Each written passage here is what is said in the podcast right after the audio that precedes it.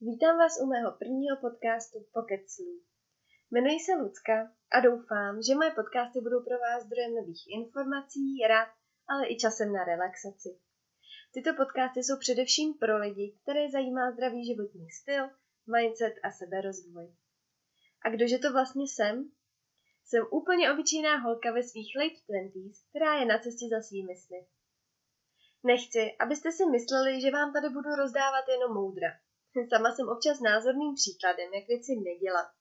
Budu tedy ráda, když vás moje rady a typy inspirují, jak co dělat, ale i čemu se vyhnout. No a teď už k věci. Jelikož jsem se v 19 odstěhovala od rodičů, musela jsem se o sebe postarat sama a tak jsem zjistila, jaké je to převzít všechnu zodpovědnost.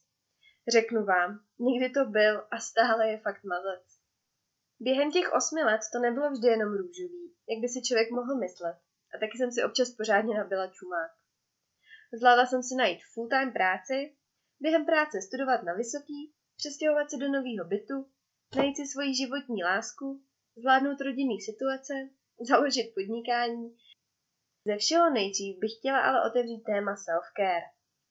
Taky si stejně jako já pod tímhle pojmem představíte scénu z amerického filmu, kdy holka leží ve vaně plný bublinek, vana obložená stovkou svíček, usrkává přitom šampaňské, na rukou dokonalá manikúra, maska na obličeji a puštěný Netflix? No, nevím jak vy, ale já teda ve vaně relaxovat neumím a ani nevím, kde bych vzala tolik svíček. Pokud si ani vy neumíte představit, že by tohle byl pro vás význam relaxace, tak nebojte. Self-care totiž skrývá mnohem víc, než si myslíme. Pod pojmem self-care si každý z nás může představit mnoho věcí a aktivit. A je jen na nás, které si zvolíme za ty své. Já si pro vás připravila sedm typů na self-care, které jsou pro mě nejdůležitější a snažím se je zařazovat pravidelně do mojí rutiny. Prvním typem je čas jen pro sebe a rozmazlování. Po celém dni, kdy sedím 8 hodin v práci, ujedu 100 kiláků, nakoupím, uvařím, tak si prostě zasloužím chvilku pro sebe. No a moje top čtyři věci jsou maska na pleť, sauna, masáž a Netflix. Protože holky teď upřímně, kdo z vás nemá rád dobrou hydratační masku na pleť a u toho koukat na Netflix? Já to teda miluju a hlavně pravidelně. Takovejhle chill si dopřeju jednou až dvakrát týdně. Taky jsem jednou týdně zařadila návštěvu sauny. Chození do sauny má totiž nejen relaxační účinky, ale i ty zdravotní. Určitě si o saunování něco nastudujte a třeba se vám chození do sauny zalíbí stejně jako mě. No a masáž, tak tu si dopřeju klidně jednou za měsíc. Druhým typem self-care je vzdělávání. Můžete si například rozmyslet, co byste se novýho chtěli naučit, nebo v čem se chcete zlepšit. Nejenom, že si budete rozšiřovat své obzory, ale taky si pořádně odreagujete. Já mám několik forem vzdělávání. Tak za prvý, ráda poslouchám různý podcasty nebo přednášky o seberozvoji. Výborný jsou přednášky na platformě TED, ale mnoho toho najdete i na YouTube. Druhou formou vzdělávání, kterou praktikuju, je učení se cizího jazyka. Mým cílem je zlepšit Němčinu a poté se naučit základy španělštiny. Jednou mi totiž někdo řekl, že španělština je strašně jednoduchý jazyk. No, minulý rok jsem chodila na kurzy španělštiny. A teda nevím, jestli ten dotyčný, co mi to říkal, se někdy učil španělsky. Ale mně to fakt nepřišlo tak jednoduchý. Za prvé tam máte skloňování a členy, jako v Němčině. A za druhý, skoro v 80 případech se ty písmenka vyslovují jinak, než jsou jako napsaný, jo? takže třeba G čtete Ch, ale G můžete číst i jako K. Ne, fakt to podle mě není úplně tak jednoduchý, jak by se dalo říct na první dojem. Teď zpátky k tomu vzdělávání. Mým třetím typem ve vzdělávání je hudební nástroj. Miluju, když někdo hraje na klavír, takže mým cílem je umět na něj zahrát. Aspoň tu znělku z Titaniku. Nepotřebuji, aby se ze mě stal hned mistr. Myslím si, že to není ani v našich silách, aby jsme si vytyčili tolik příležitostí a ve všem byli dokonalí. To je určitě vada naší doby, protože my máme teďka tolik příležitostí, tolik možností a myslíme si, že všechny ty příležitosti musíme vyzkoušet, že nemůžeme jednu příležitost vynechat. A za další si myslíme, že v každé té příležitosti musíme být nejlepší. Můžu vám říct, že pokud si tohle budete myslet, tak akorát přijde syndrom vyhoření, protože fakt nemůžete být ve všem mistr, nemůžete všechno zvládat a musíte se naučit odmítat ty příležitosti. S tím teda souvisí můj třetí tip na self-care, který je podle mýho názoru úplně nejdůležitější a tím je umění říct ne. Ani si neumíte představit, jak je důležitý umět říkat ne. A věřte, že plno lidí si myslí, jak to umí. A pak nemají čas ani na tu saunu jednou týdně, což je dost smutný. Ale je to prostě výsledek toho, že neumějí říkat ne.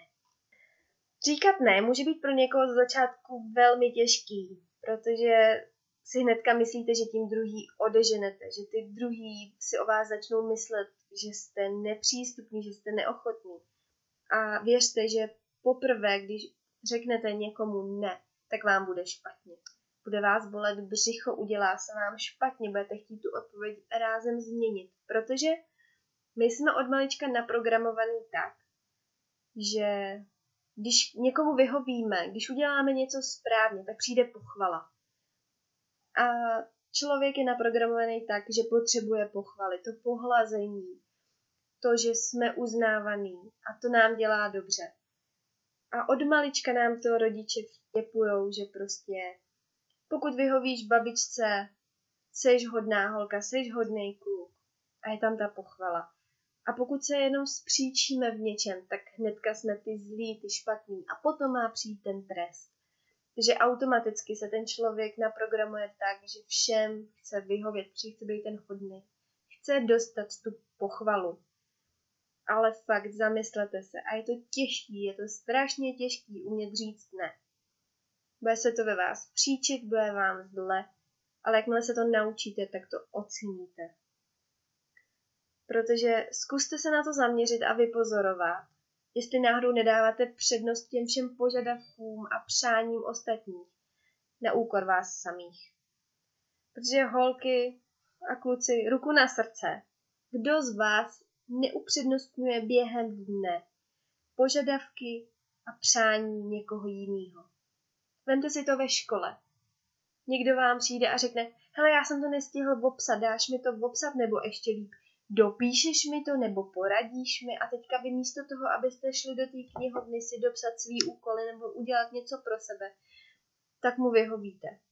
Ten člověk vám tolikrát třeba za to ani nic nenabídne na oplátku nebo pro vás nic dobrýho neudělá. Stejný to je den co den v práci. Ty lidi za váma chodí a jakmile si ověřej, že jim vyhovíte, že třeba něco nestíhají, tak vy jim pomůžete tak za váma začnou chodit neustále. A vy neustále nechcete říkat to ne, že nechcete být ten špatný. I přesto, že byste vůbec nebyli. Takže opravdu je to pro mě nej, to nejpodstatnější v té self-care, protože od toho začíná ta vaše volnost a to, že o sebe můžete pak dál pečovat. Pokračujeme. Čtvrtým bodem self-care jsou lidi kolem nás. Už jste určitě slyšeli, že naše povaha a chování a návyky jsou částečně tvořeny pěti lidmi, kterými se nejvíc obklopujeme. Proto si prosím dejte pozor na takzvaný toxický lidi a toxický vztahy.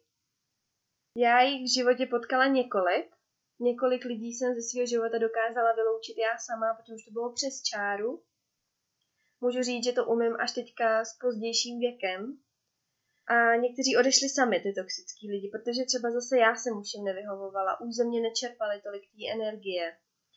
Ale občas to ukončení toho toxického vztahu nebylo včas a vysávalo to zbytečně ze mě energii. Toho toxického člověka poznáte například tak, že je furt negativní. Toxický člověk z vás jenom vysává energii, furt je negativní, nemá nic hezkého co říct a furt vás to stojí sílu něco obhajovat, nějak mu radit, nějak mu pomáhat.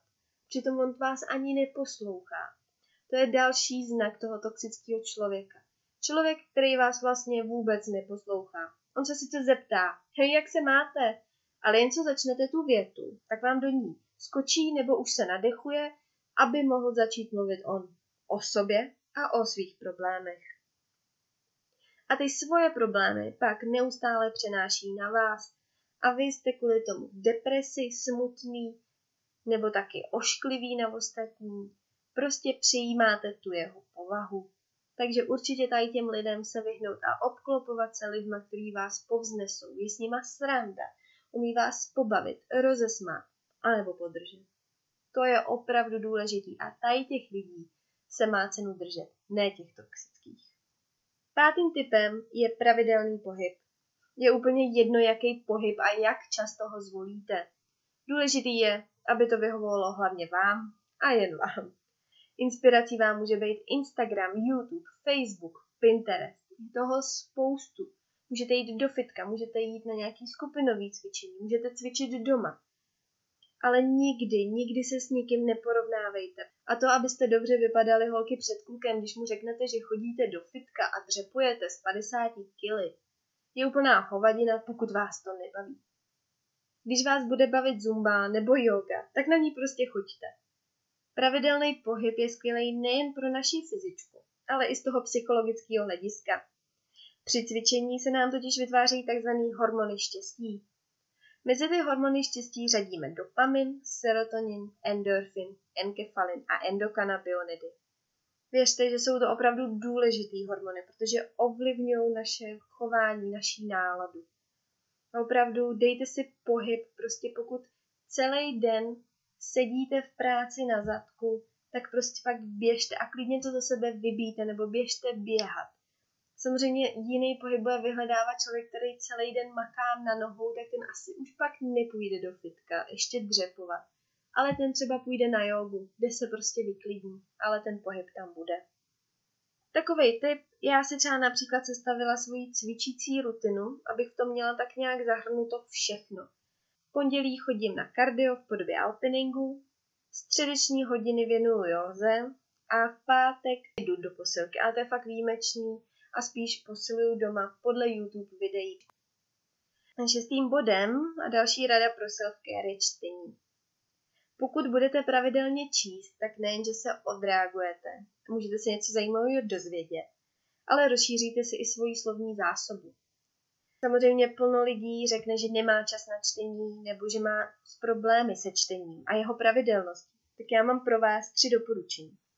Prvním je audiokniha. Je to skvělá alternativa, pokud neradí čtete nebo nemáte čas.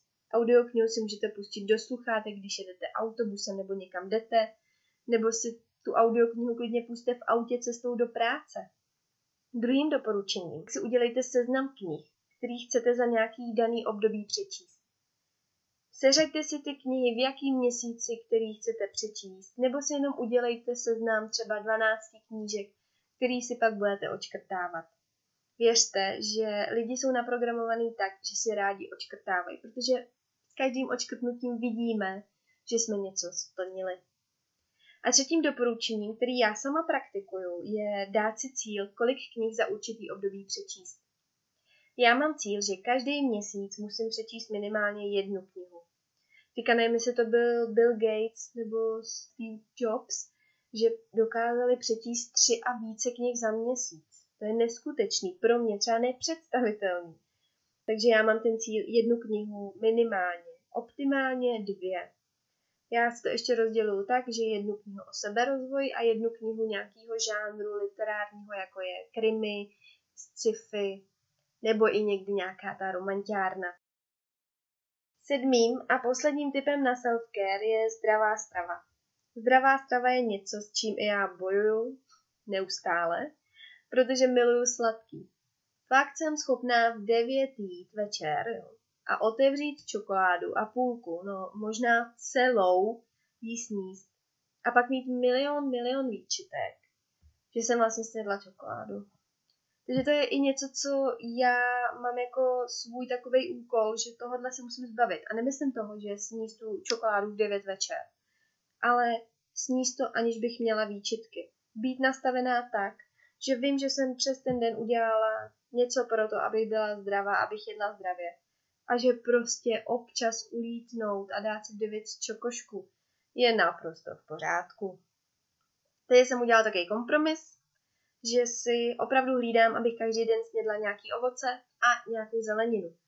To ovoce není pro mě vůbec nějak těžký, protože prostě přes den si dám nějaký kus ovoce, ale ta zelenina, to je pro mě taková jako achilová pata. Vyřešila jsem to tak, že třeba i vám to pomůže. Představím si hrst mojí dlaň naplněnou zeleninou a tohle množství každý den musím sníst. My holky máme celkem štěstí, že ty dlaně máme malý oproti chlapům, takže pro nás to je menší množství, ale to teďka asi úplně nebudeme řešit, ale prostě představte si, jestli do dlaně nasypete zeleninu a tohle množství každý den sníst. Není to moc, asi nějaký výživový poradce by vám řekl, pane bože, to je málo. Pro mě to je furt víc než nic. Ještě k tomu já úplně nemám ráda třeba syrovou zeleninu, takže já tím, že asi každý, skoro každý ráno dělám do auta smutý, tak já si k tomu třeba přidám vždycky nějakou zeleninu. Takže okurku, klidně půlku okurky nebo třeba hrst špenátu. Tím mám zajištěný ten svůj kompromis a vlastně dělám i něco pro to svoje zdraví. Tak a máme za sebou všechny typy na self-care. Doufám, že se vám první díl podcastu líbil. Budu strašně ráda, když mi dáte nějakou zpětnou vazbu, protože to je to, proč to dělám. Nedělám to jenom, abych se vypovídala, ale abych i získala nějakou zpětnou vazbu od vás a třeba i vaše typy nebo náměty na to, o čem byste chtěli dál slyšet. Všechny ty typy vám vypíšu ještě do popisku tohohle videa, abyste je měli pěkně pohromadě.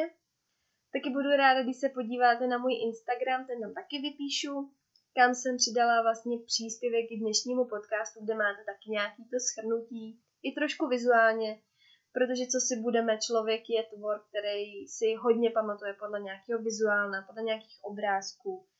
Takže jsem vám to tak trošku připravila tady těch sedm typů i v té vizuální podobě a třeba i více vám to zapamatuje. Takže doufám, že jste si to užili, mějte se krásně a budu se těšit u dalšího dílu. Ahoj!